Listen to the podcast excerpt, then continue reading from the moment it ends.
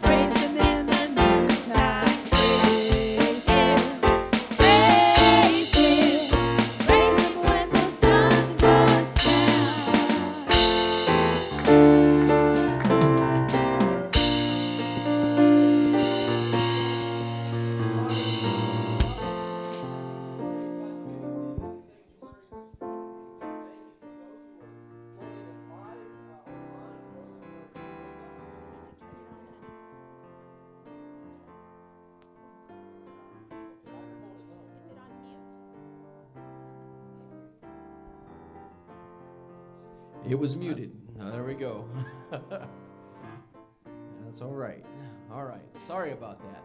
Again, welcome to everyone who is joining us online, and uh, thank you so much uh, for for being here with us. Those of you that are joining us in the sanctuary, we're excited. It just feels so good.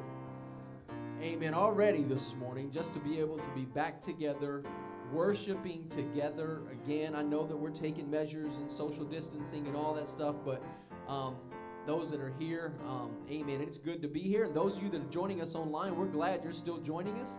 Um, and one day we'll all be able to get together. And whoa, what a time it's going to be. Amen.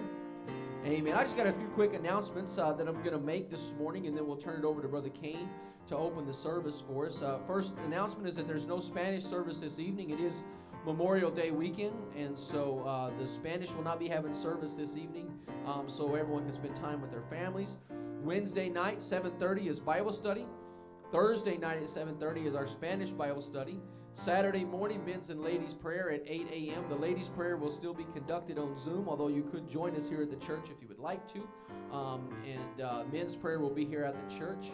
On Saturday, the 30th, that's this coming Saturday, we're having a food drive right here at our church at 517 Farmington Avenue.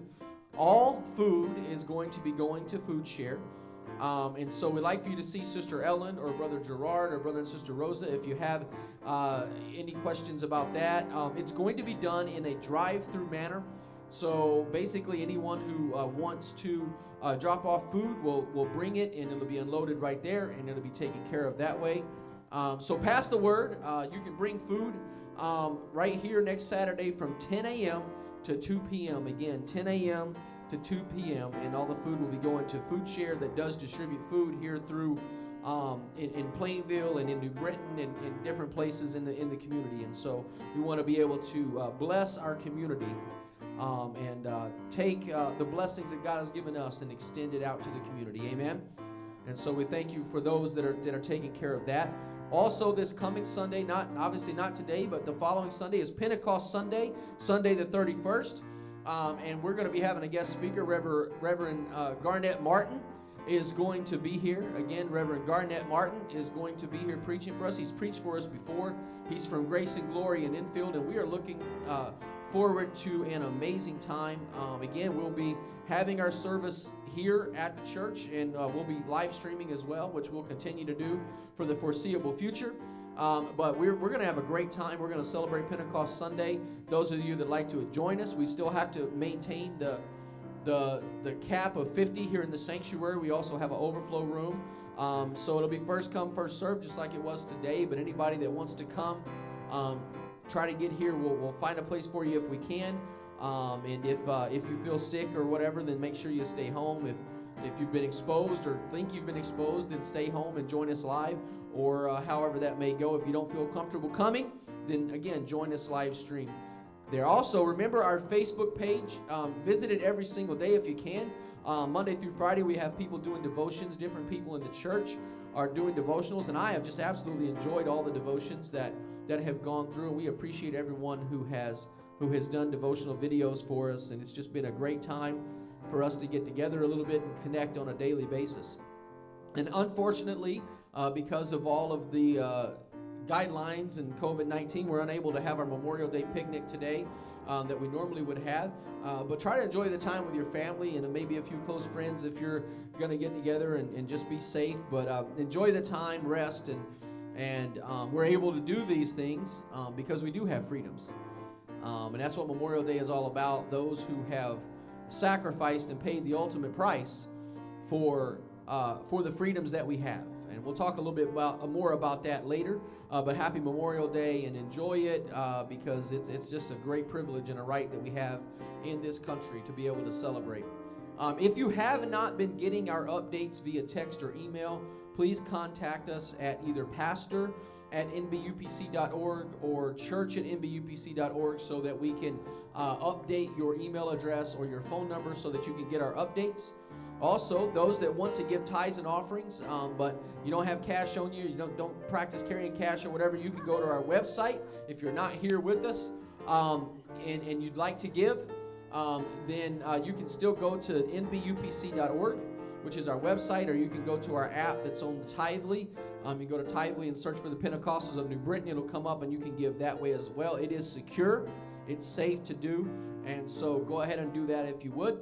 Um, also, if you know of people who have a special, if you have a special prayer request or somebody has a special prayer request, you can send that prayer request to us to uh, the email address prayer at nbupc.org. Again, that's prayer at nbupc.org. If someone that you know has need of extra care, or you have need of extra care, whether it be a hospital visit or a uh, just need food dropped off or need any any kind of special need or whatever, you can send an email to care at nbupc.org. Again, that's care at nbupc.org. Amen. Amen. Are we ready to have church today? Why don't you stand to your feet? Brother Kane is coming. He's going to open the service. Let's praise the Lord as he comes.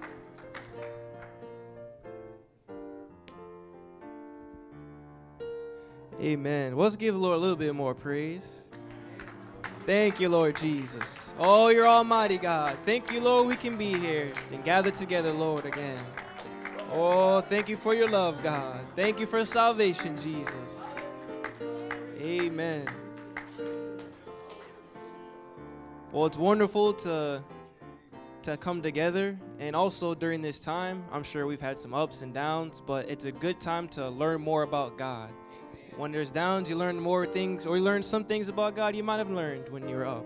And so we all take it with a stride and we continue to grow in God. But if you like to turn to your Bibles to the book of Matthew, chapter 16 and verse 24, we're going to open up our service there. Again, that's Matthew chapter 16 and verse 24. Amen. And the Bible reads Matthew 16, 24. Then said Jesus unto his disciples, You could say, That's me, that's us. If any man will come after me, let him deny himself and take up his cross and follow me. I'm just thankful that God gave us a way of escape out of this life of sin. And we have to continue to take up our cross and follow Him. No matter what we're going through, if it's painful, if it's pleasant, if it's not pleasant, we have to continue to move forward. So let's continue to follow God. And on top of that, we can make it. We can all make it. We can get through anything. It may look bad, but that's all right. That just means God's going to reveal Himself more in a greater way. That the miracle is going to be wonderful, that's going to be arise. So, and on top of that, what a glorious reward we have at the very end of our life to live with God forever, for all eternity to be in God's presence. What a wonderful thing. Amen. So let's pray this morning that we be ready for God's return, that we get the strength we need, we remain faithful, we be able to uh, live the word of God and help many other souls on this earth to, to make that right choice, to live with God forever. So let's all pray together. Thank you, Lord, for this wonderful day. We thank you for a good weather, God, in this service, God. We ask you to use it, Lord, to prepare us, to till our, the hearts, the soil of our heart, God, and our mind, and refresh us, Lord, and strengthen us, that we be ready for your return, Lord, when you come in the clouds, God. And we all lift up from this earth, Lord, and reunite with you and live for you for all eternity. We ask, God, that we have ears to hear your words, God. And we ask for understanding when you speak, God, that we don't just hear, but we understand what you tell us and what you speak to us.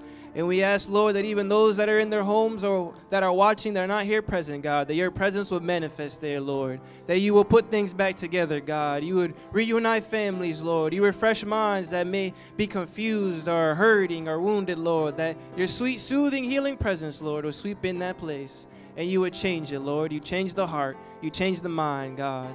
We thank you, Lord, for all you've done for us, God. We're so very thankful, God. You've kept us through this time, Lord. And whatever else may come our way, we know and we trust in you, Lord, that you're going to take care of us, God. And we just thank you for the opportunity to be a part of this great and wonderful kingdom. And we just ask you bless this service and you bless us today, Lord. And we pray in Jesus' name. Amen. Let's continue to praise and worship God. Let's clap our hands unto the Lord today. Lord Jesus, you're worthy of the praise. You're worthy of the glory. You're worthy of all the honor. We worship you, Jesus. And it's so good to see some faces here this morning. It's a few of us, but I got so emotional when I started seeing people come in. you can tell I'm a people person so it's so good to see some of your faces this morning. God is so good. Amen. The scripture that came to mind, how beautiful it is to dwell together in harmony. Again, it just just came to me. Uh, it just brings another meaning of coming to the house of the Lord, not to forsake the assembling of ourselves. Amen. So beautiful to see you all. Amen. Thank you, Jesus. Let's worship the Lord today. He's worthy of all the praise. Thank you, Jesus. Thank you, Jesus. Thank you, Jesus. Hallelujah. Let the glory of the Lord rise among us. Let the glory of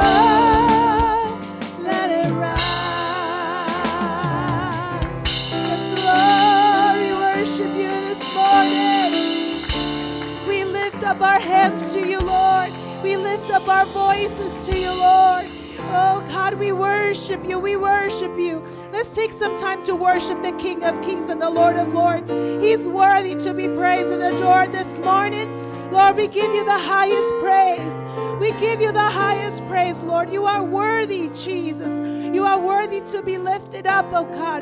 There is no one like you in all the earth, oh Lord. We magnify you, Jesus. We lift your name high, oh Lord. Oh, we bless your name. Let's sing this song unto the Lord. Let there be glory and honor. Let there be glory.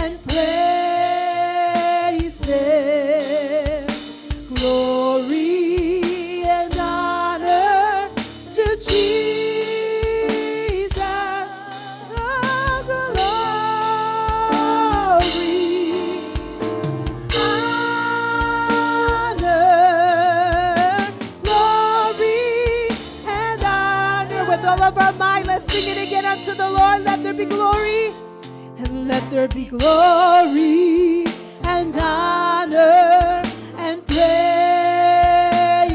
Lord, you're worthy. Glory and honor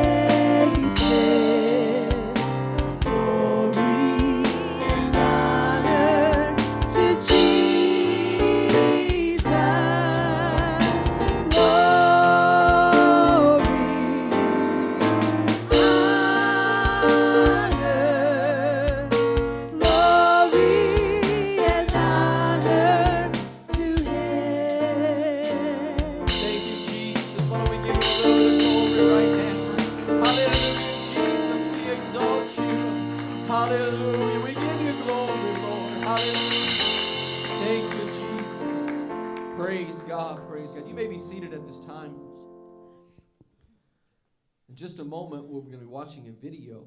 Um, it is Memorial Day weekend, and we are celebrating Memorial Day, which which means that we're celebrating those who gave the ultimate price for our freedoms. Um, there's days set aside to honor all veterans, um, but the, on Memorial Day we celebrate those who gave their lives in supporting and defending this Constitution of the United States of America and the liberties it provides for us. All gave some, some gave all. This phrase has been sort of a slogan for Memorial Day for quite some time now, and, and rightly so, because of why we celebrate Memorial Day. We're honoring and remembering those who gave all to obtain, secure, protect, defend, and preserve these liberties that we have in this great nation called the United States of America. Amen. I, I'm thankful that Memorial Day was established to remember those who died to preserve democracy and ensure that these liberties that we enjoy today remain for all the future generations to come. Our children, their children, and their children as well. And thank God for the blood that was spilled by those whom we remember today and for the lives they gave. I, I love this country. And in the words of the old song, I'm proud to be an American, where at least I know I'm free. And I won't forget the men who died, who gave that right for me. And I'd gladly stand up next to you and defend her still today. Because there ain't no doubt I love this land. God bless the USA. That's probably my favorite patriotic song of all time because I believe every word of it is true. It is for me anyway. We live in what I think is the greatest country on this planet. And nowhere else does freedom and liberty abound as in the United States of America. But can I remind you today, fellow American, that freedom is not free. All gave some, some gave all. The freedoms and liberties we enjoy in this nation, like none other, came at a price. The price was great. The price was blood. The price was sweat. The price was tears. The price was pain. The price was separation for long periods of time from family and friends. The price was long, cold nights and long, hot days. The price was agony, misery, and heartbreak.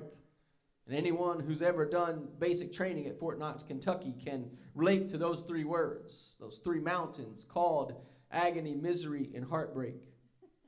But those who have fought can relate to it on an even deeper level. The price was more than you could ever imagine unless you paid it yourself. The price was high. The price was, for many, those we celebrate this weekend, the price was life itself. Some gave all. The beauty of it is that those who did pay that price would most likely stand here today and tell you that although the price was high, the price was also right. It was not too high, as long as you enjoy the freedoms for which the price was paid. The price was not too high, as long as liberty remains. In the famous words of that great patriot, Patrick Henry, many have cried out, Give me liberty, or give me death. And many have taken death so that we can enjoy liberty. Memorial Memorial Day is all about those who actually took death to give us liberty. Let me say that one more time. Memorial Day is all about those who actually took death to give us liberty. And so today and this weekend, as we take time to remember those who gave all to give us liberty, I would like to remind all of us of the words of another man who gave all so that many might have liberty. Jesus Christ said in Luke 20 uh, Luke 12 verse 48 the last part of that verse for unto whomsoever much is given of him shall much be required. And to whom men have committed much of him they will ask the more. Americans we have been given much. Therefore much is required of us. Now we must remember. Now we must honor but beyond Memorial Day, the best way to honor those who gave all is to live in such a way as to be grateful for the things which they have given their all our freedom and our liberties that we enjoy as a nation. But our responsibility does not end with gratefulness. we must not only be thankful, but we must also do our part to preserve democracy and the liberties therein. There is a document that is perhaps the greatest political document ever written, with the one exception perhaps being the Declaration of Independence. But that made the document called the Constitution of the United States possible. I took an oath when I joined the Army, and although I am no longer a member of the armed forces, I remain under oath. I took another very similar oath recently when I became an employee of the Department of Veterans Affairs. Both of these oaths start with these words I, Lewis Brown, do solemnly swear that I will support and defend the Constitution, Constitution of the United States against all enemies, foreign and domestic, that I will bear true faith and allegiance to the same. Fellow Americans, I'd like to remind you that I shall remain under this oath for as long as I shall live. But I've got news for you, fellow Americans. I've got news for those of you who live in the country that I live in and enjoy the freedoms that I swore to support and defend. It is not solely the responsibility of those who wear the uniform to support and defend the Constitution. It is every citizen of the United States' responsibility to do whatever we can to support and defend the freedoms and liberties for which those who gave all did so. It is my responsibility, it is your responsibility. To whomsoever much is given, and we have been given much in America, to whomsoever much is given, of him shall much be required. You, American, you, citizen of the United States, free man, free woman, you have been given much. Therefore, on this Memorial Day weekend in the year of our Lord 2020, I implore you first of all to remember the blood and life given by those who truly gave all. But perhaps even more importantly, I charge you today, in light of the price that was paid by those who gave all for each and every one of you, to stand up and do your part to support and defend the Constitution of the United States. Never in my lifetime have I seen the Constitution under attack more prevalently from enemies, both foreign and domestic, than in the times we live today.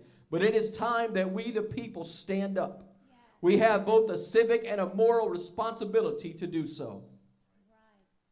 We owe it to them who gave all to ensure their sacrifices were not in vain.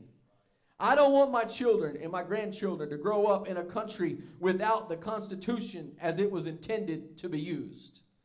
So, fellow Christian and fellow American, I leave you with two questions of utmost importance in remembrance of those who gave all.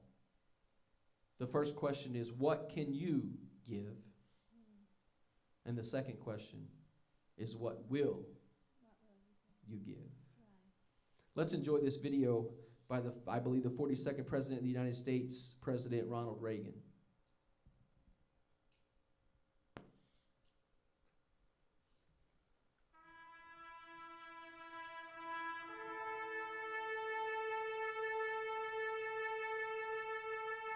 In America's cities and towns today, flags will be placed on graves and cemeteries. Public officials will speak of the sacrifice and the valor of those whose memory we honor.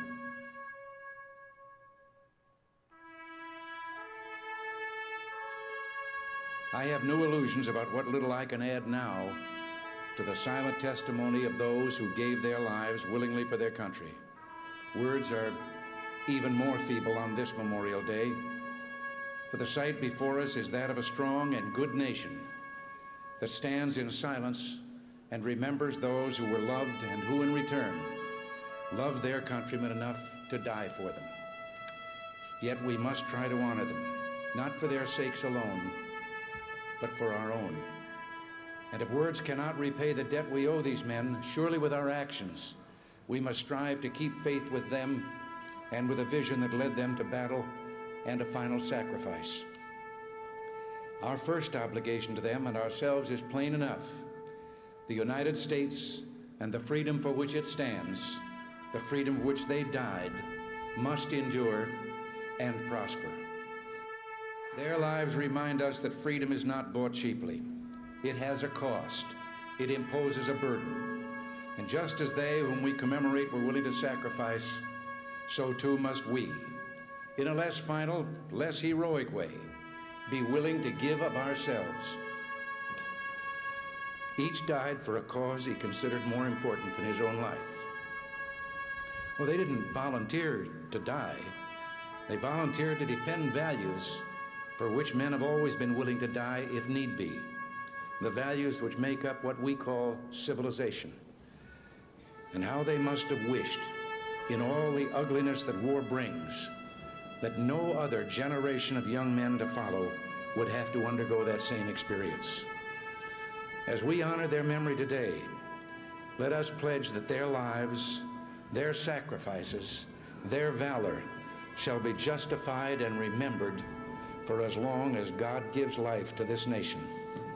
And let us also pledge to do our utmost to carry out what must have been their wish that no other generation of young men will ever have to share their experiences and repeat their sacrifice.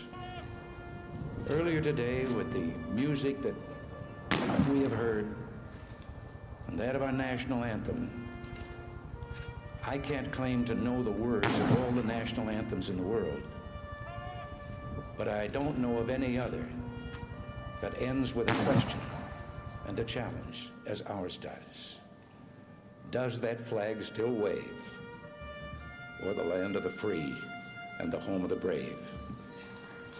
That is what we must be trying to do.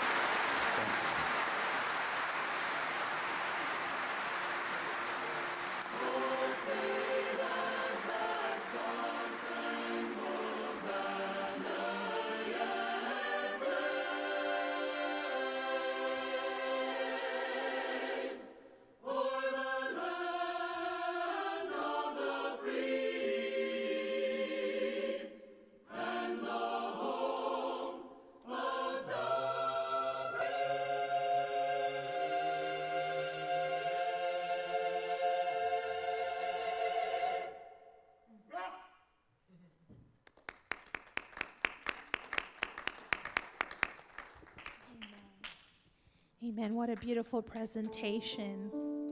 We honor all of those that served and gave their life for our country. We are so thankful for that. Let's all stand one more time. We're going to continue in worship this morning to the King of Kings and the Lord of Lords who gave his life for us that we may be saved. Amen.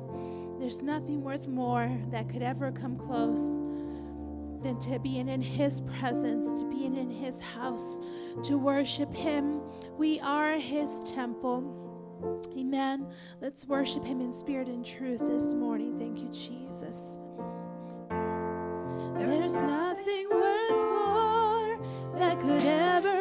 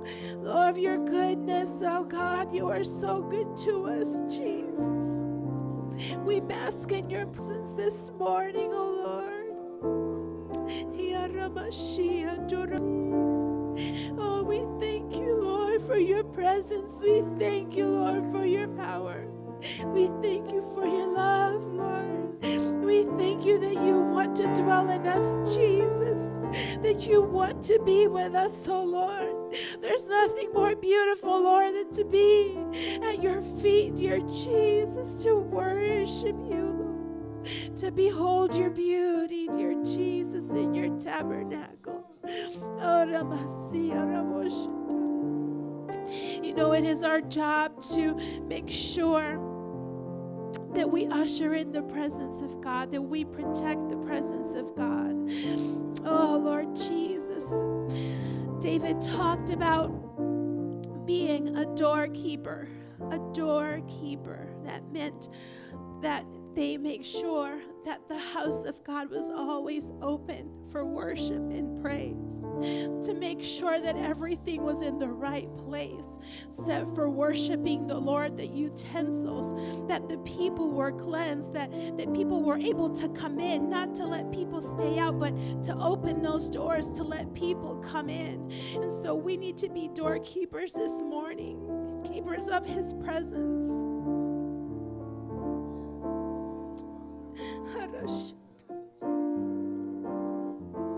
I want to be a doorkeeper.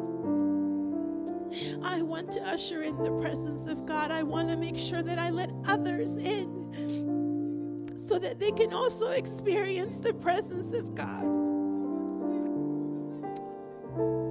Jesus, we usher you in this morning. You are welcome here, Jesus. We don't take it for granted, Lord Jesus. We don't take your presence for granted.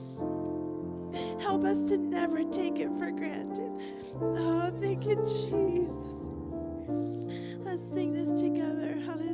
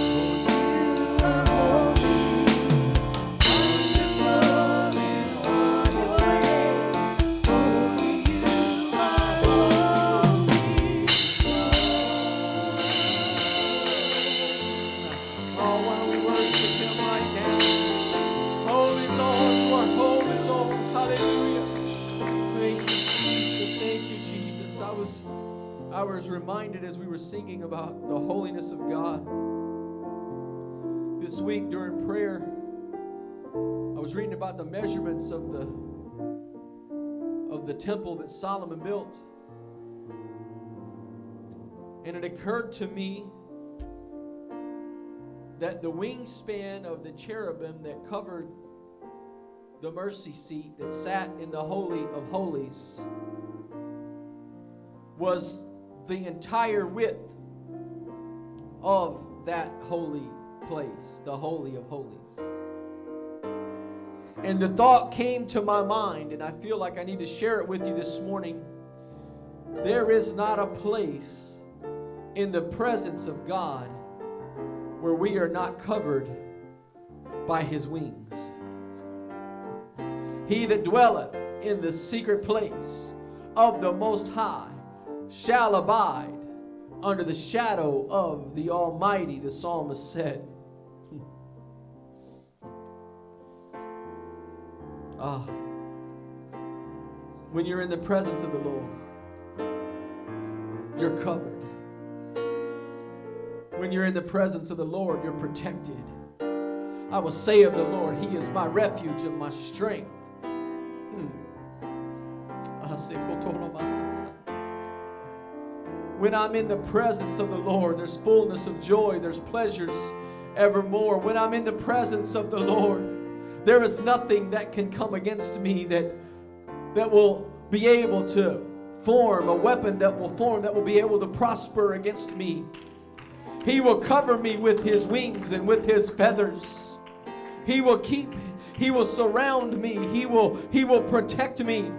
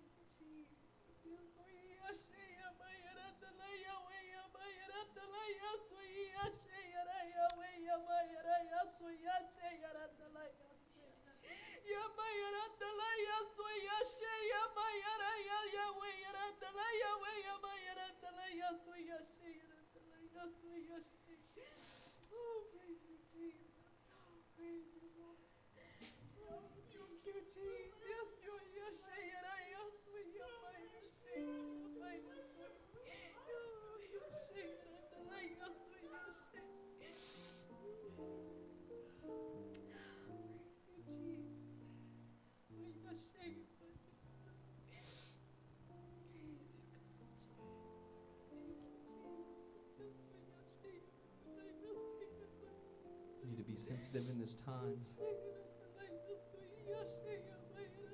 Whenever this happens, we need to be praying for the interpretation.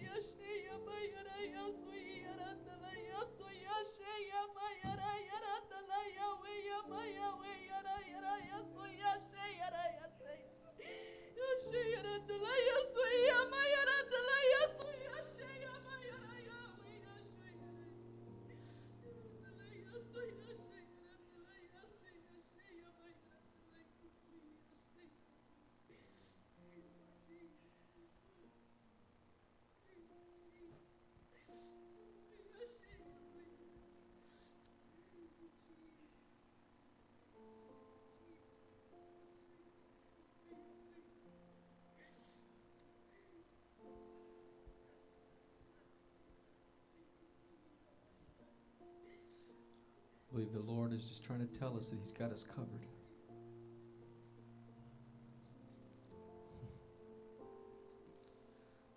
He's got us covered in His wings, He's got us covered in His presence. The psalmist goes on to write in verse 4 of Psalm 91 that His promises, His faithful promises, are our armor and protection.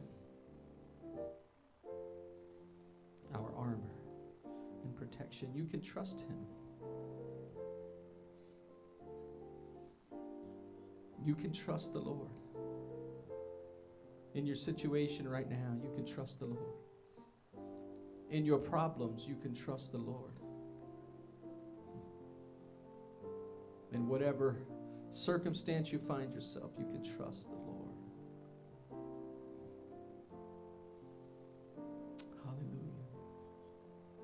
Think about it. He loves you with an everlasting love.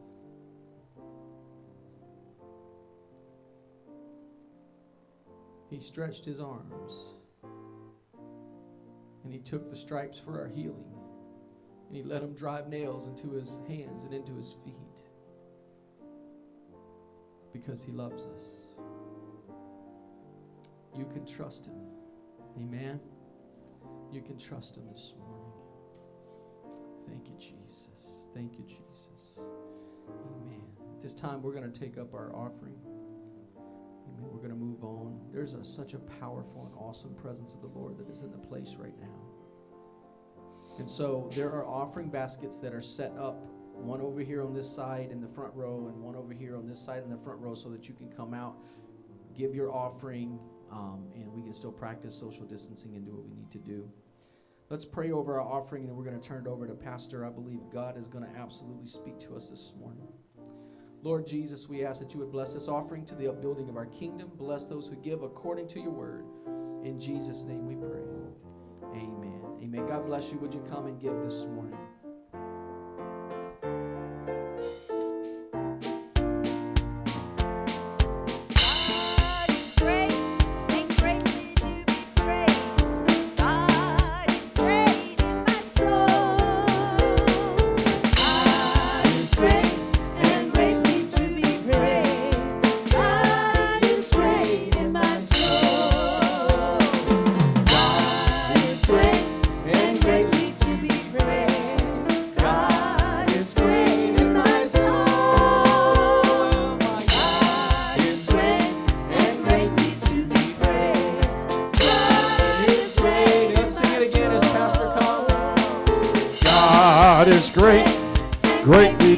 Praised. God is great in my soul. God is great, greatly to be praised. God is great in my soul. He's my rock. He's my rock, my sword, my shield. He's the wheel in the middle of the wheel.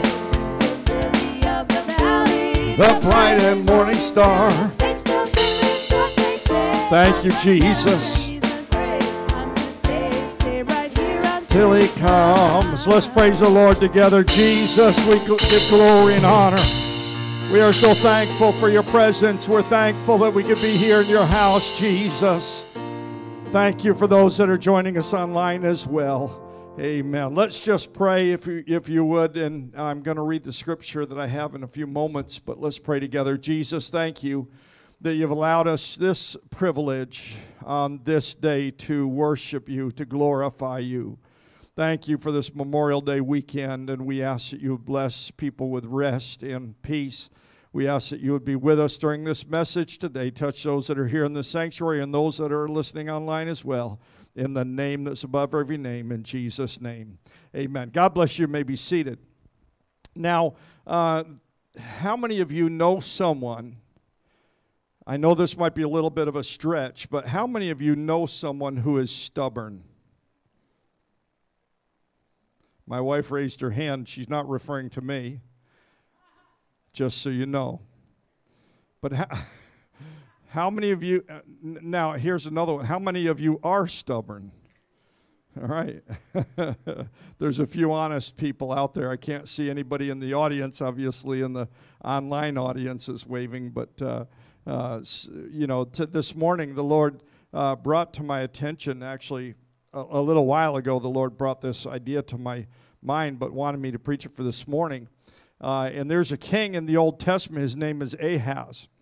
Ahaz was king of Judah for about 20 years when, uh, eh, eh, from the time he began to be king until, uh, until his kingship ended, it was about 20 years. In Second Chronicles, we're going to be reading some verses here in just a few moments in Second Chronicles chapter 28. Uh, but in verse 1, we're not going to read that. It talks about how that Ahaz did not do that which was right in the sight of the Lord. Again, it says he did not do that which was right in the sight of the Lord. And, and uh, uh, so we'll be reading different scriptures in just a moment. But the very next verse, that was verse 1. Verse 2 talks about how uh, that uh, he did evil and ungodly things. Uh, It kind of spells some of those things out. In the third verse, uh, besides the pagan worship and all of the things that he did, he actually sacrificed his own children to false gods. Again, and that's verse 3. I'll probably cover that a little bit later. In verse 5, the Lord delivered him into the hand of the king of Syria, and uh, even the king of Israel fought against him, uh, as did other kings and other nations. So foreign nations took captives of, and spoil out of Judah. And now, with that in mind, without foundation, let's look at Second Chronicles chapter 18, I'm sorry, chapter 28 and verse 16. We're going to start reading there. And it says, At that time did King Ahaz send unto the kings of Assyria to help him. That was a time when many nations would hire uh, warriors, uh, soldiers from other nations, and uh, then they would pay them to come and fight for them. And that's what was happening here. For again, the Edomites had come, this is verse uh, 17, for again, the uh, Edomites had come and smitten Judah and carried away captives. The Philistines also had invaded the cities of the low country and, and of the south of Judah and had taken Bethshemesh and Ajalon and Gerdoth and Succo uh, with villages thereof. Sorry, Sister Ellen. And Timnah with the villages thereof. Gi- Gi- Gi- Gimzo.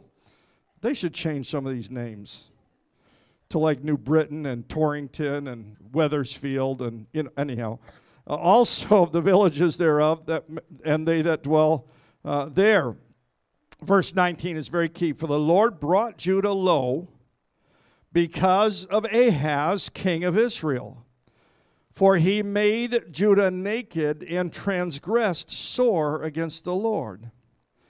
And then Tilgath Pilneser, somebody that should change his name, king of Assyria, came unto him and distressed him but strengthened him not. For Ahaz, notice this, for Ahaz took away a portion out of the house of the Lord and out of the house of the king and of the princes and gave it unto the king of Assyria, but he helped him not. Verse 22 And in the time of distress, very key here, you might want to, want to underline this in your Bible. Verse 22 And in the time of distress, he did trespass yet more against the Lord. That's called a pregnant pause. Okay, I wanted to drive this point home. And in the time of distress, he did trespass yet the more, yet more against the Lord. This is that King Ahaz. For he sacrificed unto the gods of Damascus, which smote him and he said, Because the gods of the kings of Syria help them, therefore will I sacrifice unto them that they may help me. But they were the ruin of him in Israel. I'm going to read more in just a moment, but that also caught my attention. It really uh, arrested my attention this morning when I read it again. It says, For he sacrificed unto the gods of Damascus, which smote him. In other words, the, the nations in and around Damascus uh, they, they came against Ahaz, they came against the, uh, the children of Judah to fight against him, and they were successful. And in their success, Ahaz, the king of Judah, said, Well, because of their success, I'm going to sacrifice to their gods. You can begin to see the depth of despair that this man is in. In verse 24, and Ahaz gathered together the vessels of the house of God and cut in pieces the vessels of the house of God and shut the doors of the house of the Lord. And he made him altars in every corner of Jerusalem. So this is showing a man that it, uh, has no, no real compassion to serve God whatsoever. And when things start going south, when things start going against him, then he pushes back against the Lord even harder in his stubbornness. And he says, You know what? Uh, I'm going to even take the vessels of the house of God, I'm going to cut them in pieces and send them away. And he says, I'm going to build altars all around Jerusalem. These weren't altars to, the, to Jehovah Verse 20, 25, it says, And in every several city of, of Judah he made high places to burn incense unto other gods, and provoked to anger the Lord, God of his fathers. From these portions of Scripture, I want to preach from this title this morning The Sin of Stubbornness. The Sin of Stubbornness. Ahaz, to say the least, he was a wicked man. Not only did he do many evil things and even sacrificed his own children to try to get favor of the false gods, there is a message I believe that the Lord wants me to talk about today, and I hope that somehow I can relate it. Over his 16 years of reigning as king, uh, king, and went, it went from bad to years. Actually, it was 20 years. So over 20 years of reigning as king, it went from bad to worse. But what caught my attention was this in Second Chronicles 28 22, it says, And in the time of distress did he trespass yet the more against the Lord. This is that King Ahaz. Now, when most people uh, understand that they have done something wrong. When most people, I, I, hope you're listening to me, when most people hear through the preaching of the Word of God or, or of the written Word of God that they have done something wrong, uh, most people will attempt to get right with God. Do you know what I mean this morning? Uh, most of us, if we hear that we've done wrong, will repent. Uh, we will seek after God and we will seek uh, to get closer to Him, not to push away from God. Uh, but there is that sin of stubbornness uh, when the preacher preaches or when the Word of God preaches to us uh, and we say, I will not listen to it, and we push back away from God. That is the sin of stubbornness, and it can destroy people. Amen. I hope you're not going to get quiet on me this morning. I know there's only a handful, actually more than a handful of us here today, and we're going to get back into uh, getting into regular services like we we had in the past as far as getting together but but let's respond to the word of god this morning. And i didn't have this in this lineup in this order but i i'm thinking of a scripture in 1 samuel 15 23 i have it later on in the message but it says this for sin or for rebellion is as the sin of witchcraft and stubbornness is as iniquity and idolatry because uh, because there thou hast rejected the word of the Lord and hath rejected uh, and I have rejected thee, or he hath rejected thee from being king. But this is very important. When you read that scripture, and they do have it up, Amen. Uh, actually, no, they don't have it up yet, but uh, uh, and I didn't ask for it. But in 2 Samuel 15 23, notice what it says For rebellion is as the sin of witchcraft. Now, if you have a Bible that has the italicized letters, is as, what that basically means is that the interpreters added those words in there. So the original basically said this rebellion, for rebellion is witchcraft. It didn't say is as, it said for rebellion is witchcraft. And then it goes on, and stubbornness is iniquity and idolatry. So if the Bible says that stubbornness is sin, uh, now when I, I say this, I'm not saying all stu- stubbornness is sin. Sometimes stubbornness is good. But stu- stubbornness that is sin is that stubbornness that pushes God away and pushes God out of your life when God is trying to reach you, when God is trying to touch you, when God is trying to talk to you, and you push Him away. In the time of distress, in the time of trouble, you don't get closer to God, you push away from God. When you lose someone that you love uh, and you push away from God because uh, you somehow think that He is the one that is His fault, uh, it's Him that caused it to happen. It's that type of stubbornness that will destroy you. I hope somebody's going to listen to the preacher today because God sent me with a message this morning uh, and to preach about uh, the sin of stubbornness. Would somebody say amen? Praise God. I believe the Lord wants to talk to us. Uh, so, again, to say this when most people, when God talks to most people and convinces them or convicts them of sin, uh, they, they embrace it. They say, God, uh, I want you to forgive me. I want you to wash me. I want you to cleanse me. But then there's some of those people that will put their hands on their proverbial hips uh, and say, How dare you call me out?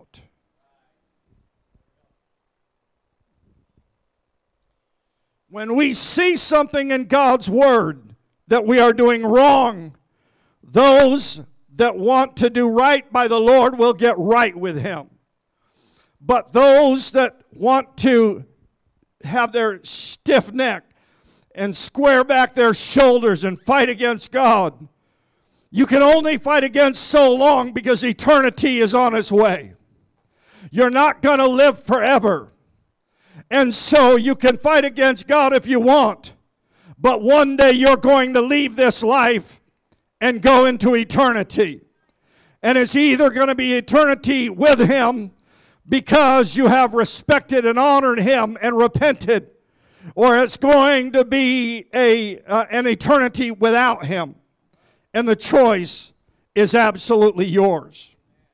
But who for a moment thinking of Ahaz, who in their right mind would sacrifice their children to a false God. I can't even imagine that. There's a message, an entire message in that that I guess I could preach, but th- that's for another time. But what kind of a dad or a mom could ever sacrifice their children? Ahaz, in his distress, he sinned more against the Lord, not less. In his distress, he pushed further away from God and was not getting closer to the Lord. I'd ask you today, where are you in your walk with God? Many of us are going through distress. I understand that. I'm not trying to d- diminish that at all. Some of you are having a hard time making ends meet. Some of you are working less hours. Some of you are working no hours. Some of you are so paranoid about what's going on, you, you, you, you barely go out your front door because of, of, of, of the paranoia of all that's going on. And I'm not trying to, uh, in any way, uh, you know, harm your feelings, but I want you to understand something. There comes a time of distress that comes upon us. Uh, and, and, whether it's a pandemic like what we're going through right now or, or distress of nations that may come, uh, we have a choice to get closer to God or push further away from God. And Ahaz pushed further away from God, but I choose to get closer to Him. Would you clap your hands to the Lord? The Lord wanted me to tell you that whatever you're going through right now, this is not the time to push further away from the Lord. Uh, I think you need to hear that. Whatever you're going through right now, this is not the time to push further away from the Lord. Uh, this isn't time to stop listening to or coming to church. Uh, it's the time to pour ourselves into it. Uh, this isn't the time to stop preaching the Word of God. Uh, it's time to preach it more than we've ever preached it before. Uh, this is a time of distress, I understand, but I also believe that God is able to do amazing things amongst us us in this time. In 2 Samuel 22 and 7, it says, In my distress, I called upon the Lord and cried to my God. And he did hear my voice out of his temple, and my cry did enter into his ears. Some of you know exactly what I'm talking about uh, because in your distress you have been calling upon the Lord uh, and you cried unto him. Uh, and not only did he hear your voice, uh, but he came uh, and his presence came and began to wash over you. Is there anybody here today or anybody that's listening online? You know what I'm talking about. Uh, amen. You've fallen upon your knees, you've fallen up upon your face before God, and God's presence ushered in in uh, and you felt the Holy Ghost. You felt the holy power of a great and awesome God uh, that ushered in uh, as God somehow began to dry away your tears and let you know that I am here in your time of distress. Psalm 4, 4 and verse 1 says, Hear me when I Hear me when I call, O God of my righteousness. Thou hast enlarged me.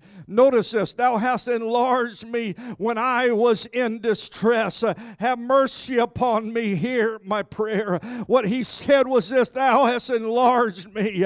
What seemed like it was going to push me down has somehow opened up the windows of heaven. What seemed like it was going to hem me in or close me away has now opened an opportunity I wouldn't have thought this, Brother Brown. I wouldn't have thought this that when they said we got to stop having church and close our doors and can't have church like normal, I was thinking it could ruin the church. Uh, it could destroy the work of God. It could set it back for years. Uh, but God opened up the windows of heaven, uh, and I was amazed. Uh, we were only about two weeks into doing our live stream services when Brother Brown, I believe it was, or Marie, I, I think it was one of them, had told me that we had over over 8,000 people that had viewed our online stream services. Uh, in just a matter of a couple, two or three weeks, uh, God has enlarged us. Uh, amen. It may not seem like that right now, but there's people all over the world that are hearing the apostolic truth, uh, not only through our church and others. Uh, what the devil did to try to push the church down uh, said, ah, God said, I'm going to enlarge you. Ah, what you think you're going to do to stop it, I'm going to open it up uh, and it's going to go a different way, uh, but it's still going to happen. Uh, amen. Great things are going to happen. Uh, people are still going to be baptized and still receive the Holy Ghost, uh, still be saved, and miracles are still going to be done. Devil, you can't shut up the church. Go ahead and try all you want, but you can't shut our mouth. You can't shut the testimony of the people of God. The church is marching forward. We're going to continue to prosper. God is going to enlarge us. Oh, somebody go ahead and praise the Lord. Thank you, Jesus. Thank you, Jesus. Amen. Most people, listen to this again. Most people when they're in distress, get closer to God. Most people, when they're in distress, get closer to God because they realize He's our help. He's the one that can get us through our situation. He's the healer. He's our Savior. He's our Redeemer. He's our strength. He's our miracle worker. But it's those people then that when in distress, you push back against God. You're the people I'm preaching to today. And I know some. Well, I said, I, I know some.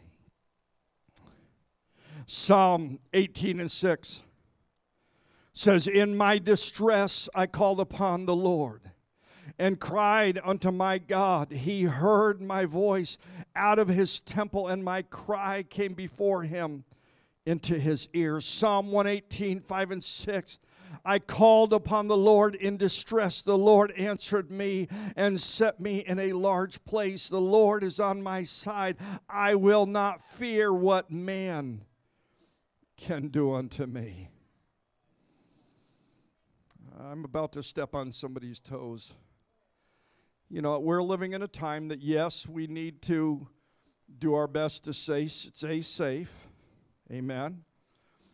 You know, I, I, I believe somewhat in some of the social dis- distancing member, uh, you know, uh, uh, things that they're asking us to do. And I, I have, I thought it was back there. I've got my mask right here. Okay, I'm not going to wear it while I'm preaching. All right, but uh, you know, so I got my mask and I do most of that stuff. But I will say that I'm still I'm a child of God, and and and even if I was to get sick, I believe God's hand can still be upon me. Now, that being said, I want you to think for just a moment. I hadn't planned on saying this, but how many leprous people did Jesus lay his hands on? I'm not saying we should be foolish, all right? But how many people did, how many, I mean, incredibly sick people did Jesus lay his hands on and saw them healed? What I'm saying is this when God tells us to do something, we better do it. I think uh, that that's going to go south really quick, so I think I need to move on. And Psalm in Psalm 120 and verse 1 it says, "In my distress, this is David, in my distress I called unto the Lord and he heard me." In Luke 21 starting at 25 it says, "And there shall be and this is talking about our day by the way, and there shall be signs in the sun and in the moon and in the stars and upon the earth, distress of nations with perplexity." I underlined that. I highlighted that in my notes. Distress of nations with perplexity. If that isn't the moment in which we're living, then I, I, don't know what is. The sea and the waves roaring, men's hearts failing them for fear and for looking after those things which are coming on the earth, for powers of heaven shall be shaken.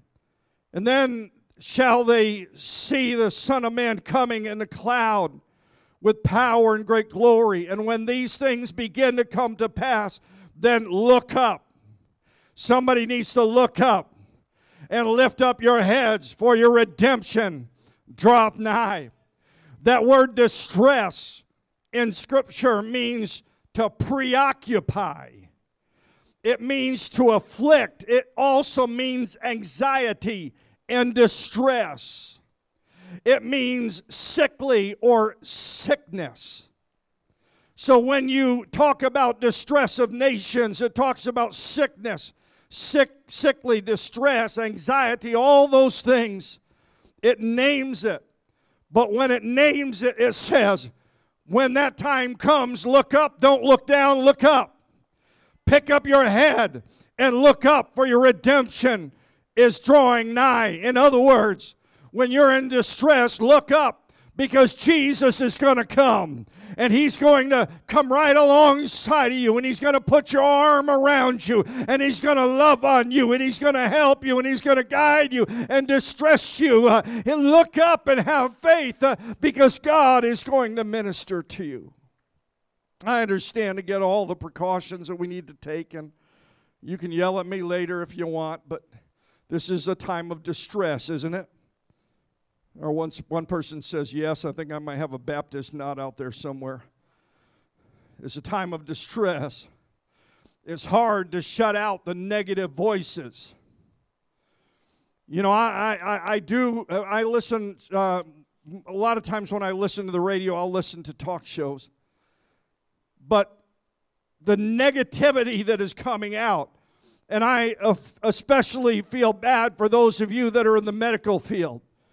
You are getting bombarded from everywhere. Everybody's telling you how bad it is. Everybody, and some of it is true, and some of it may be exaggeration. Don't shoot the messenger. But what I'm trying to say is you're constantly bombarded with all of that negativity. And it's creating distress in your heart and in your life, and maybe even in your family. It's hard to shut out all of those negative voices. That constant voice of distress, the bad news all the time. But the Lord sent me with a message to remind you lift up your head because the Lord is drawing nigh. Lift up your head and look for the Lord.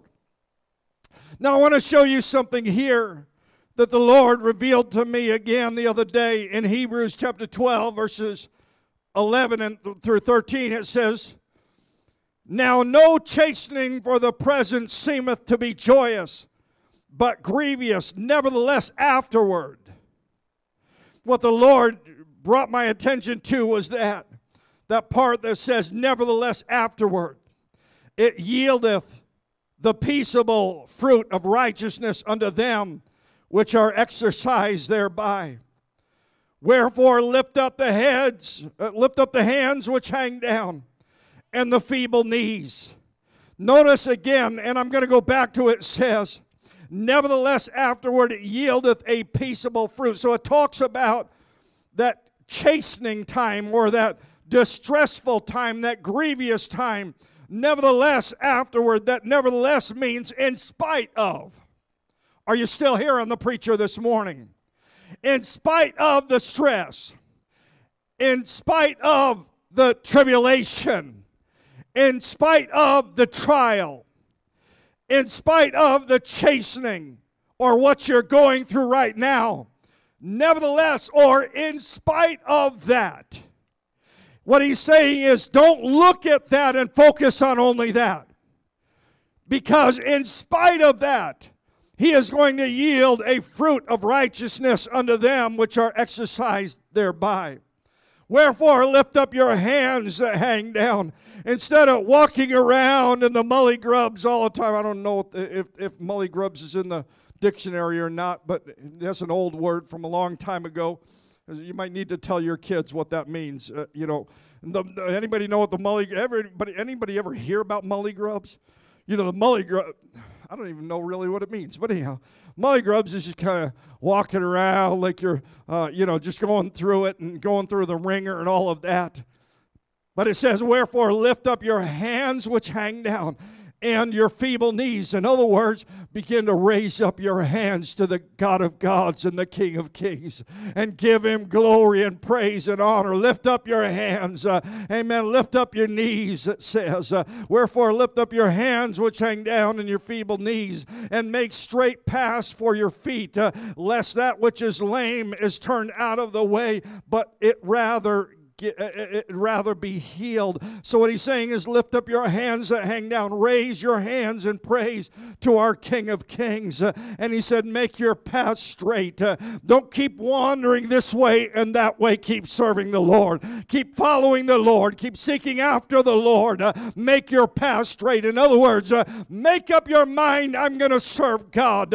even in distress, I'm going to serve Him. I'm going to commit my ways to the Lord and nothing is going to dissuade me from that. I gave this illustration the other day, and I, I, I like it. I've used it a couple of times. I remember hearing about a college many years ago uh, that it, it, it added some new buildings to its property on its campus. And rather than put, put in um, uh, the, the, you know, the, in, in, instead of placing in sidewalks between the buildings, somebody, the engineer, actually decided it's a better idea rather than us tell these kids, these young people, where they need to walk. Let's let them tell us where we need to put the sidewalks. Have you ever seen a place where they have sidewalks but nobody uses them? It's like there, there's a better place to go, a better direction to get you where you're wanting to go. Many times when they do these things, they want these beautiful sidewalks and they want them meandering all here and there. And, and, if you're going to college, you just want to get from point A to point B. You want to get from this class to that class. You don't want to just meander through the woods and over the hills and the grandmother's house you go and all of that. You know, you don't want any of that. You just want to get from point A to point B. And so they decided rather than put in sidewalks, uh, we're going to just let it we're going to plant grass and we're going to just start having college. We're going to start having classes. And what happened is ruts were made in the grass where the where the students wanted to get from one building to the next building to the next building. And then they came in uh, and they dug out those areas and placed sidewalks where they were already going to walk. Uh, I don't know if you get the idea of what I'm trying to say, but there's no sense in having a sidewalk uh, where no one is going to go. And when it comes to the child of God and their walk with the Lord, uh, amen, it makes no sense to just wander around. Make your path straight, the Bible says. Lift up your hands and raise your voice unto the Lord uh, and make your commitment unto the Lord. Uh, the Bible talks about this is that Ahaz. Uh, he is the one that not only starts out wrong, but then worst, he gets worse after the distress. Uh, this is not a time somebody needs to hear me. I believe somebody needs to hear this that's online. Uh, this is not the time to walk away from God. Uh, this is the time to get closer to Him. This is the time uh, to make your path straight. Amen. Now, notice this prayer will either make men stop sinning or sin will make men stop praying. People who do not believe in prayer will make an exception when tragedy strikes. How many people say they don't believe in God, but when tragedy strikes, all of a sudden they're praying? Prayer asks for rain, asks for rain, but faith carries an umbrella. Amen, somebody. This is a time of distress and in that time of distress, it will either cause us or pull us closer towards God, or it will cause you to get further away from God. My question to you is which direction are you going? Now, I have had the great privilege and also the great distress of doing many, many, many hours of counseling and talking to people. Much of the time, it is wonderful and enjoyable and productive and helpful, and I like it. But there are those times when I go to counsel somebody, and it's like preaching to a cement wall. I give advice. I say, This is what the Bible says you should do. This is what I recommend. And I can tell they're not receiving it. Now, I don't have to be some kind of mental giant to tell that they're not receiving it, but when their eyes start glossing over, when they start nodding out a little bit after 15 minutes of a conversation, or they're smiling at you and they're nodding your head, but you know in your spirit they're not hearing a word of what I'm saying. When they walk, Brother Brown, when they walk out the door, they're going to keep doing what they were doing before they're not going to listen to any of the advice Listen, not that I'm a, listen, I- I'm not trying to even somehow insinuate that all my advice is the right advice, but I do try to pray and I do, do try to listen to the Lord. And if the Lord tells me something, I'm going to tell you what the Lord tells me. And I'm going to do my, try to do my best by you as best as I can with all, any of the knowledge that God has given me. But sometimes you know, sometimes you absolutely know Thus saith the Lord, if you will do this, uh, everything will be all right. And they're kind of nodding their head and smiling real big, and you know in your spirit they're going to go right out and keep doing it. Anyhow, maybe I shouldn't have said that. so, when we pray, we need to pray through and get through our situations, our doubts, our fears, our anxieties. When it is the hardest to pray, we should pray the hardest. We can't expect a million dollar answer to a five cent prayer.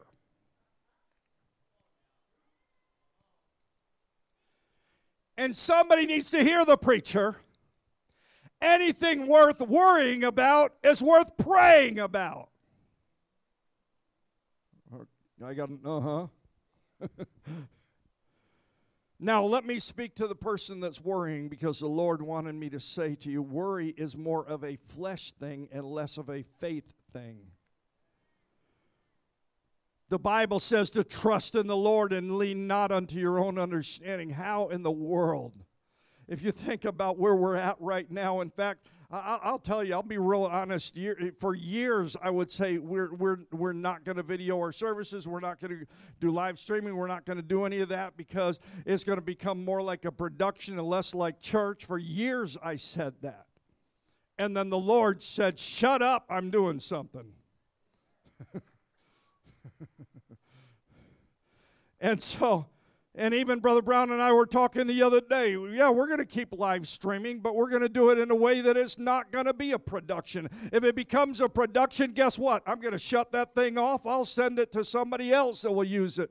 But uh, what I'm trying to say is this uh, that it, we've got to have church, uh, apostolic, born again, Holy Ghost filled church. Uh, we've got to be able to worship and shout and jump and dance and run. Uh, we've got to be able to not worry about what we're preaching about. Uh, we're going to preach the unadulterated Word of God, and now it's going to a broader audience. but please understand us. it's not going to be perfect because church is never perfect.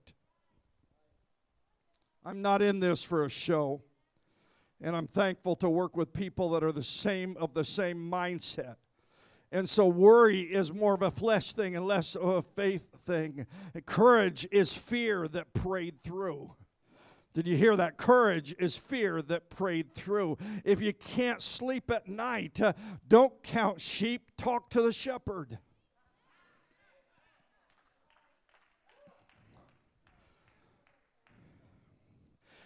I want you to hear this. You might want to write this down. This is worthy of posting on Facebook. All right? Remember, God's answer answers are wiser than your prayers. All right? Somebody's writing it down, so I'm going to say it again. Remember, God's answers are wiser than your prayers. Now, I, I love this. Don't ever forget, it was the angel that brought Peter out of the prison but it was prayer that brought the angel.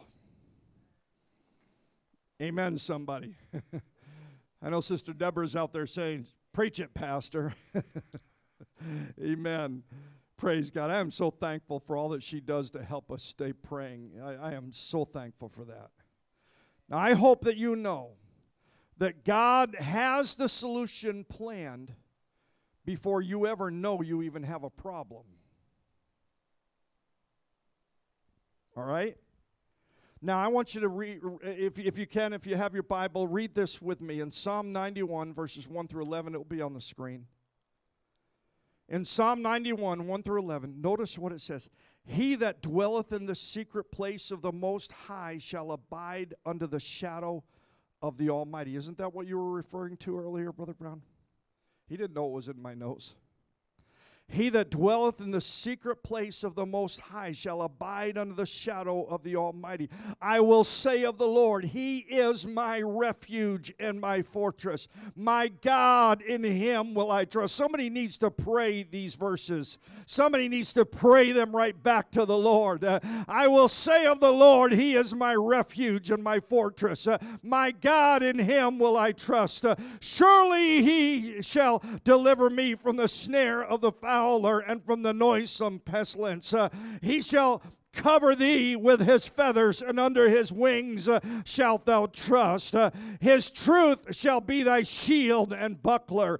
Thou hast not been afraid, uh, or thou shalt not be afraid for the terror by night, nor the arrow that flieth by day, nor for the pestilence which walketh in darkness, nor in the destruction that wasteth at noonday. A thousand shall fall at thy side, and ten thousand at thy right hand, but it shall not come nigh thee. I love verse 8. Uh, Only with thine eyes shall thou see.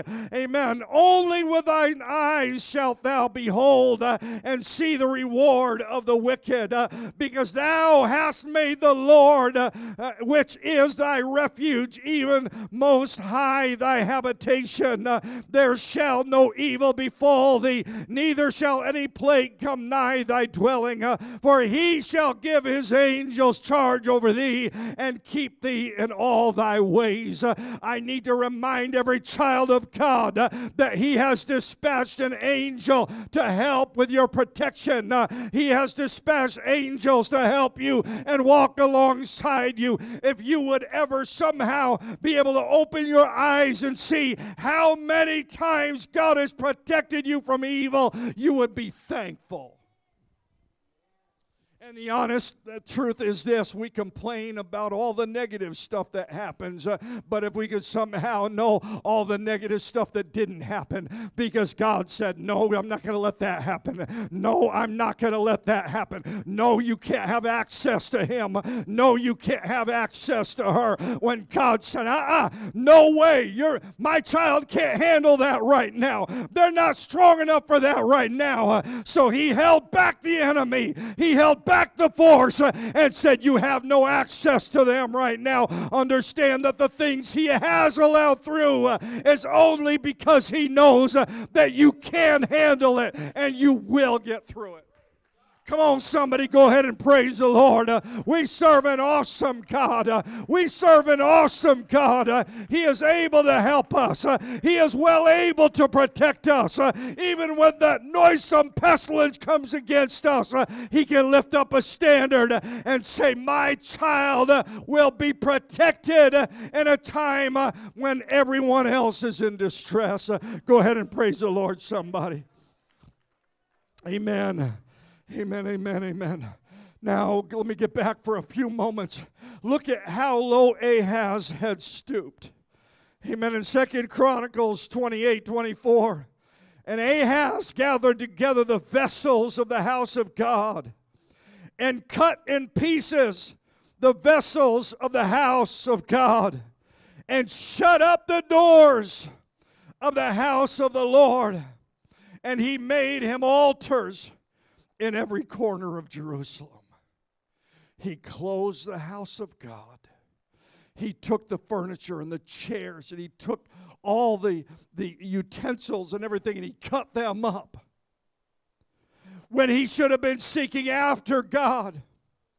When distress came his way, instead of seeking after God, it's almost like he squared his shoulders and said, Okay, God, it's you and me and not in a good sense. It's almost like he said, God, you push me and I'm pushing back. I know some people like that. And when you see when it seems like God is pushing you, you're pushing back. But you don't understand when you push against God, you're pushing against yourself. When you're pushing against the answer giver, you're pushing against the answer. And so when we realize that and understand, I've got to stop pushing against God uh, and reach for Him in distress, uh, not push against Him or back away from Him. he, he took the items that were dedicated to God into the temple and cut them up. My question is what things in your life have you dedicated to God that are no longer dedicated to God? Are you understanding me? What kind of things have you given to God at one time in your walk with Him? They were dedicated and consecrated to Him, but they are no longer given to Him. What things did you one time say, I will never do, that you're doing today? What things have you said, I am going to give? Maybe it's your tithing or coming to church or whatever it might be. You said, I'm going to give my days. I'm going to give my time to the Lord. Uh, I'm going to give prayer time to the Lord. I'm going to pray at least a half hour a day or an hour a day. Or I'm going to pray first thing in the morning. Uh, and when you are in a time of distress like you're in right now, uh, it's like you backed up and said, Well, I'm really not sure that that commitment is what I really should have made. Don't ever give something to God and take it back. Uh, that's called an Indian giver. And so he, he took those things that were dedicated to God and cut them up, destroyed them. And then he shut the house of God. If this pandemic has taught us anything, it's taught us this that this building is not the end all. This building is not the church. It is a building, and thank God for it. But you ought to be able to have church at home and in your car and in your place of work. You ought to be the church at home uh, and in your car and in your place of work. Uh, you ought to be the church in the neighborhood. The day may come when they padlock these doors and don't even allow us onto, onto the property, are we going to just walk away from the Lord and say, all right, that was it. I guess, you know, it was fun while we, while we were doing it, uh, but I guess I can't serve the Lord anymore. No, no, no. If that's where you're at right now, you're not even close to where you need to be in your relationship with God. You ought to be able to serve the, serve the King of Kings and the Lord of Lords, uh, whether we have a building to serve Him in or not. Uh, you ought to be able to worship the Lord and give Him glory no matter what's going on on around you when it seems like hell is fighting you overtime uh, and it seems like every enemy is coming against you and everything is po- oh my my my my my God I feel the Holy Ghost right now. When it feels like everything uh, is pressuring down upon you that's not the time to push away from God. It's the time to embrace him Oh, go ahead and worship the Lord. Uh, somebody needs to understand this. Uh, when the enemy shuts the house of God, we're still going to be the church. Maybe I just need to say it like this uh, We got to stop whining and start praising. My, my, my Jesus. We need to praise our way to victory. Praise God when it gets hard when it gets difficult, don't go further away from God, get closer to Him.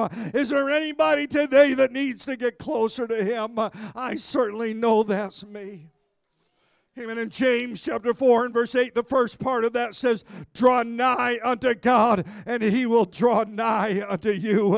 When you feel distressed and overwhelmed, lead me to the rock that is higher than I am. Lead me to God.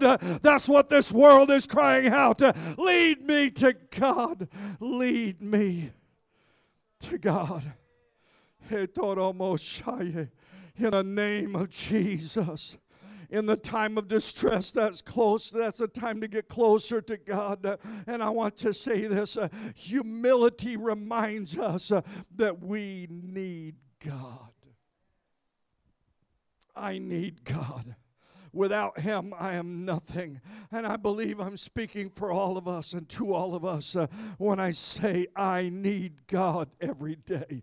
I need God every day. I need his strength. Uh, I need his patience. I need his love. I need his understanding. I need his guidance. Uh, I can't do it alone. Uh, and I need my brothers and sisters, by the way, when I see the encouraging words in the live stream. Uh, sometimes when I've been watching the live stream, I'm peeking at at the words uh, uh, that people are stay, saying, uh, putting in such awesome comments and great things, uh, I'm thinking like that's the body of Christ. Uh, the body of Christ, we lift each other up, Uh, we strengthen each other, we say amen to one another. We say that's a great message. I appreciate, amen, so many of the devotions that have been going out.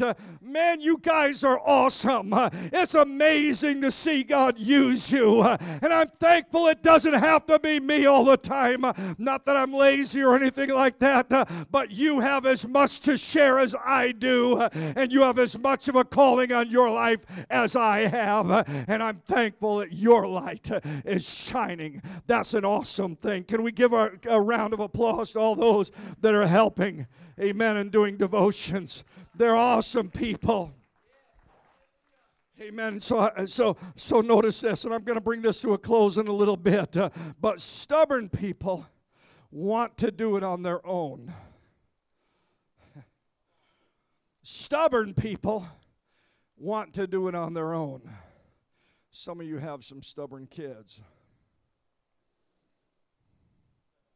You tell them, go clean your room, and they look at you like, make me.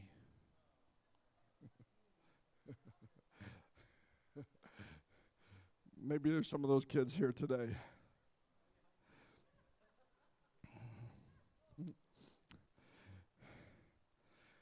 Your kids know you better than you know yourself.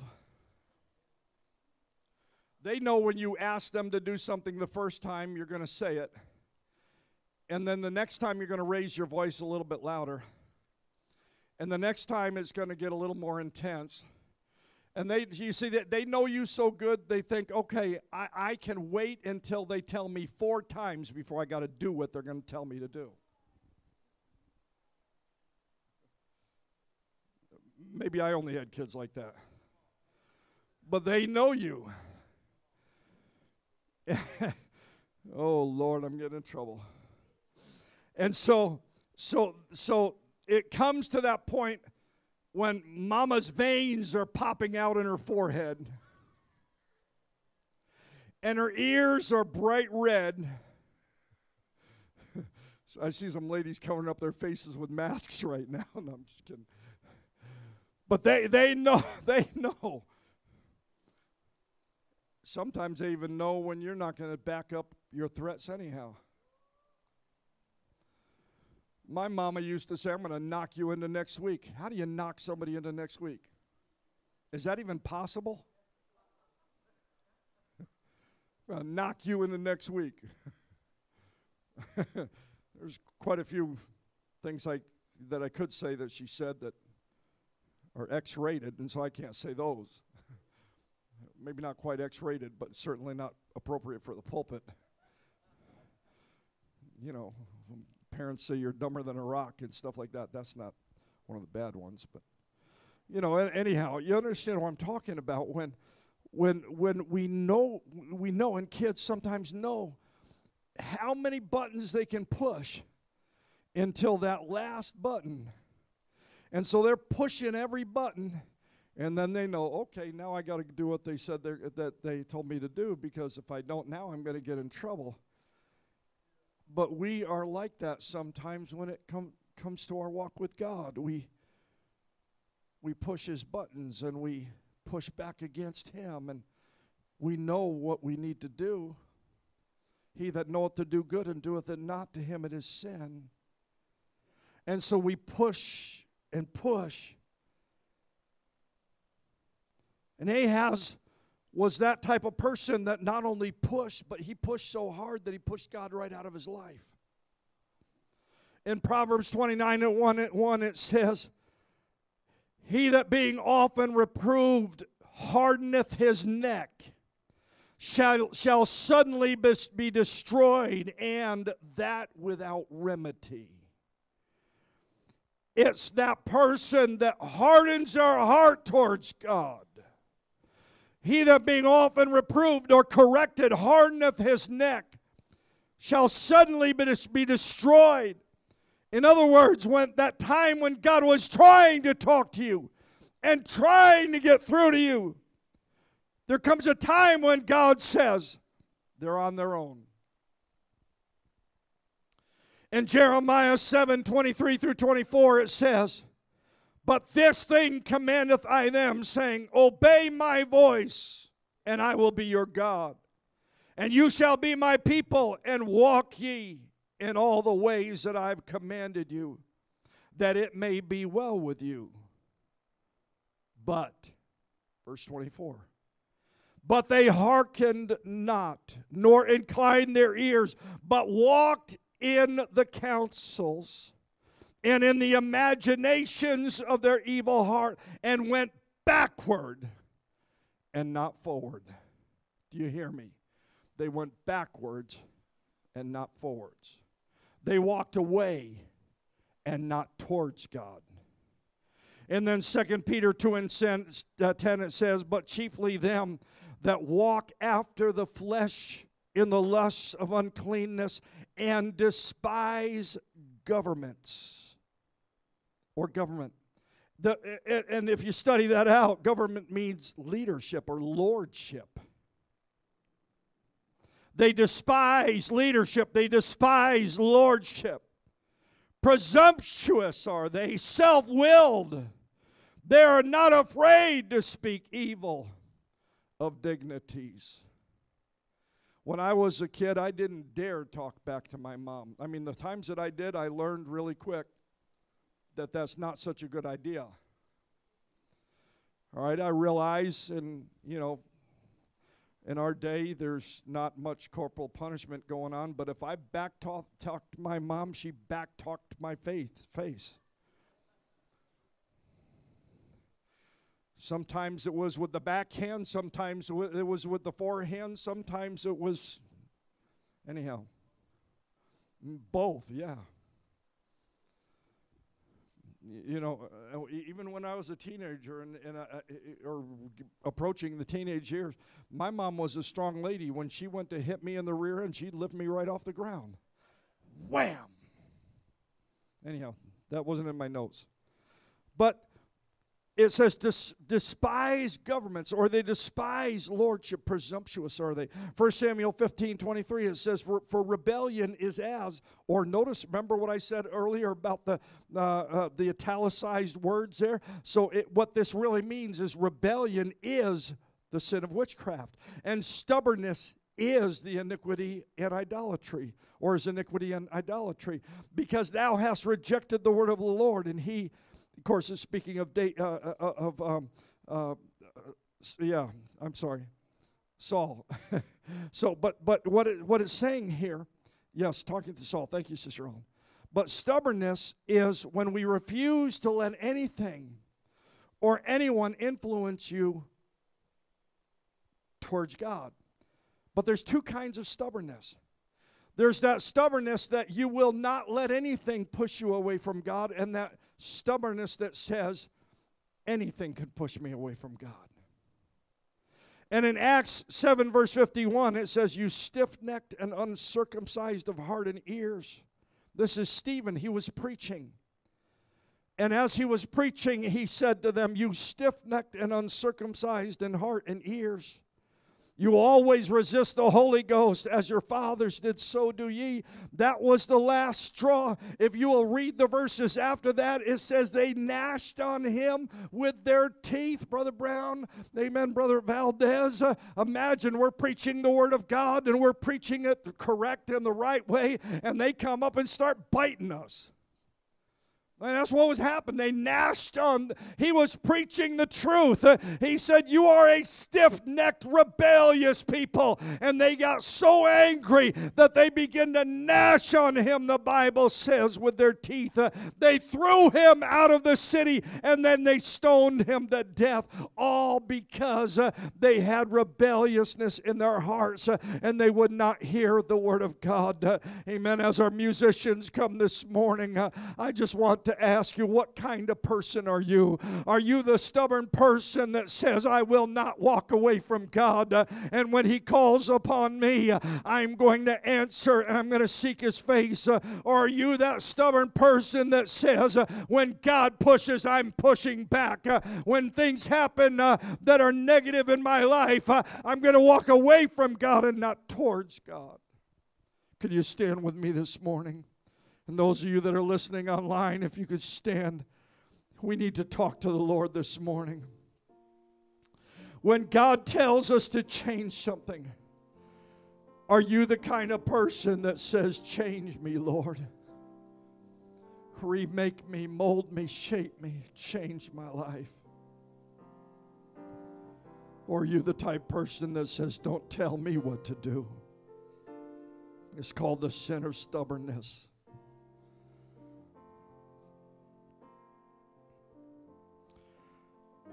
The Jewish people in that city got so mad at Stephen. How dare you?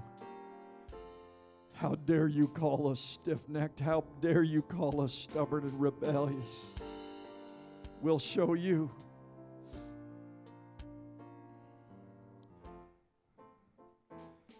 I want to remind somebody this morning don't push away from God, let Him pull you towards Himself.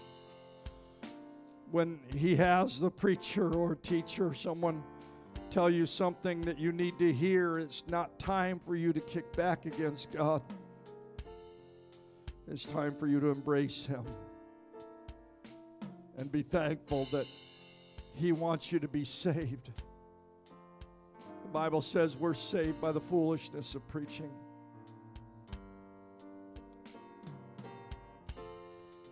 I believe God wants to talk to us today. For those that are in the sanctuary, the altar is open. The sin of stubbornness. God, I want you to talk to us, Lord. And Brother Brown is going to come. He's going to lead us in the altar call. We do have spaces that are marked apart here so you can come and pray if you're here in this sanctuary. And he'll instruct you as well. If you want special prayer, you can ask for it. But I'm going to turn it over to Brother Brown. Let's pray together, church. Let's let God talk to us in Jesus' name. Amen. If you are in the sanctuary and you'd like to come forward, there's some dots on the ground there that you can you can come to those spots and kneel down or stand or whatever you want to do in those areas. Um, just kind of stick to that area. If you do want special prayer, if you would like for someone to one of the ministers to lay hands and pray for you, then you can just come and find one of us and let us know. Otherwise, you can pray right, right where you're at or wherever the case may be. But let's just whatever we're wherever we're at whatever our feelings are right now. What a clarion call for us to stay in a place of obedience to the Lord. So let's just pray right now, Jesus. Forgive me for any stubbornness I may have in my heart. Lord, I don't want to be like Ahaz. Get further away from you when I get in times of distress. Oh, Jesus. I don't want to be like Adam hid himself in the garden when he heard the voice of the Lord.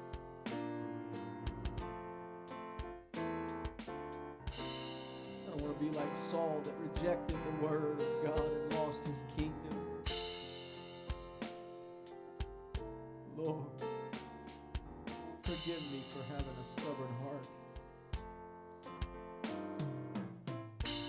Oh, Jesus. Help me to have a tender heart towards you. Let me have my ear turned toward toward your voice, oh God. Always inclined to hear you.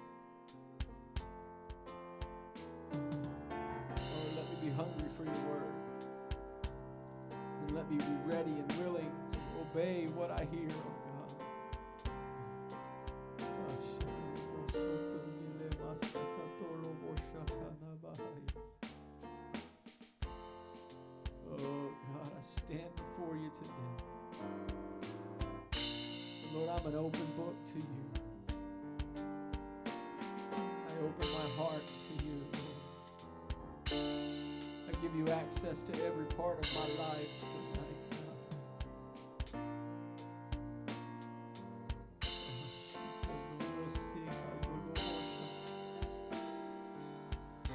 Help me not be stubborn. Except to stubbornly hang on to your word.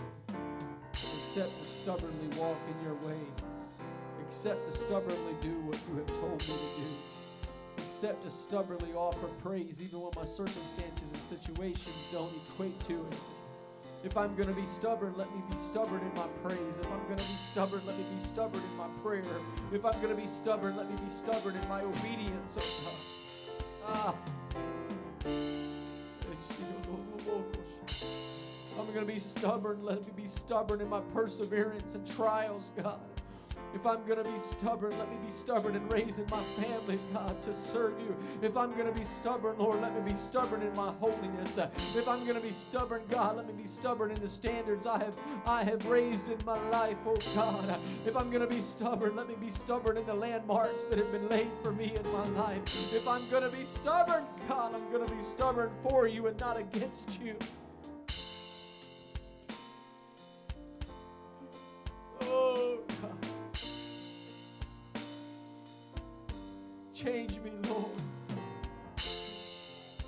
Me like you, Jesus. Oh, hallelujah. I'm not going to back up. I'm not going to back down. I'm not going to sit down. I'm not going to shut up. I'm going to keep preaching the truth. I'm going to keep living my life for you. I'm going to keep spreading the gospel. Hallelujah. I'm going to keep living the gospel. Hallelujah, Lord. You said that you have given unto us a minister of reconciliation, oh God. And I'm going to continue, Lord, to be a vessel of, oh God, and a minister of reconciliation, Lord, for all who are willing to be reconciled to you, Lord. You've entrusted me with giftings. You've entrusted me with callings. You've entrusted me with an anointing on my life. You've entrusted me with a special and sacred purpose. God, I will stubbornly cling to your purpose for my life. I will stubbornly cling to the giftings and callings and anointing that you have placed upon me. But I will not be stubborn against you. I will not be stubborn against your word. So, Lord, let it be in my heart to say yes to your will and yes to your way. when you speak to me, Lord, with my whole heart, I will trust you and obey. I'll say yes, Lord, to your will. Even if that word that you speak to me is a rebuke, God, I, I'll receive it. I'll receive that chastening, Lord, and I'll let it bring about the peaceable fruit of righteousness in my life. I won't despise your chastening, Lord, but I will receive it and accept it. And let it do the work that you want it to do in me. Because I want to simply be a vessel to be used by you. Hallelujah. In the name of Jesus. In the name of Jesus. Let's sing this song as Sister Trine is playing right now. Now I'll say yes, Lord, to your will, and yes, Lord, to your way. I'll say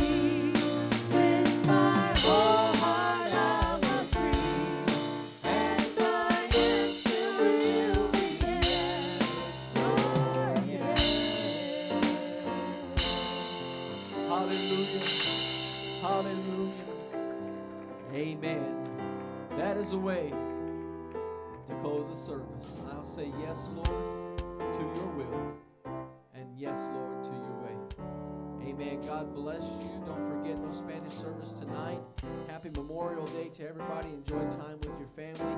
God bless you. We'll see you Wednesday night at 7:30. Amen. God bless you. You're dismissed in Jesus'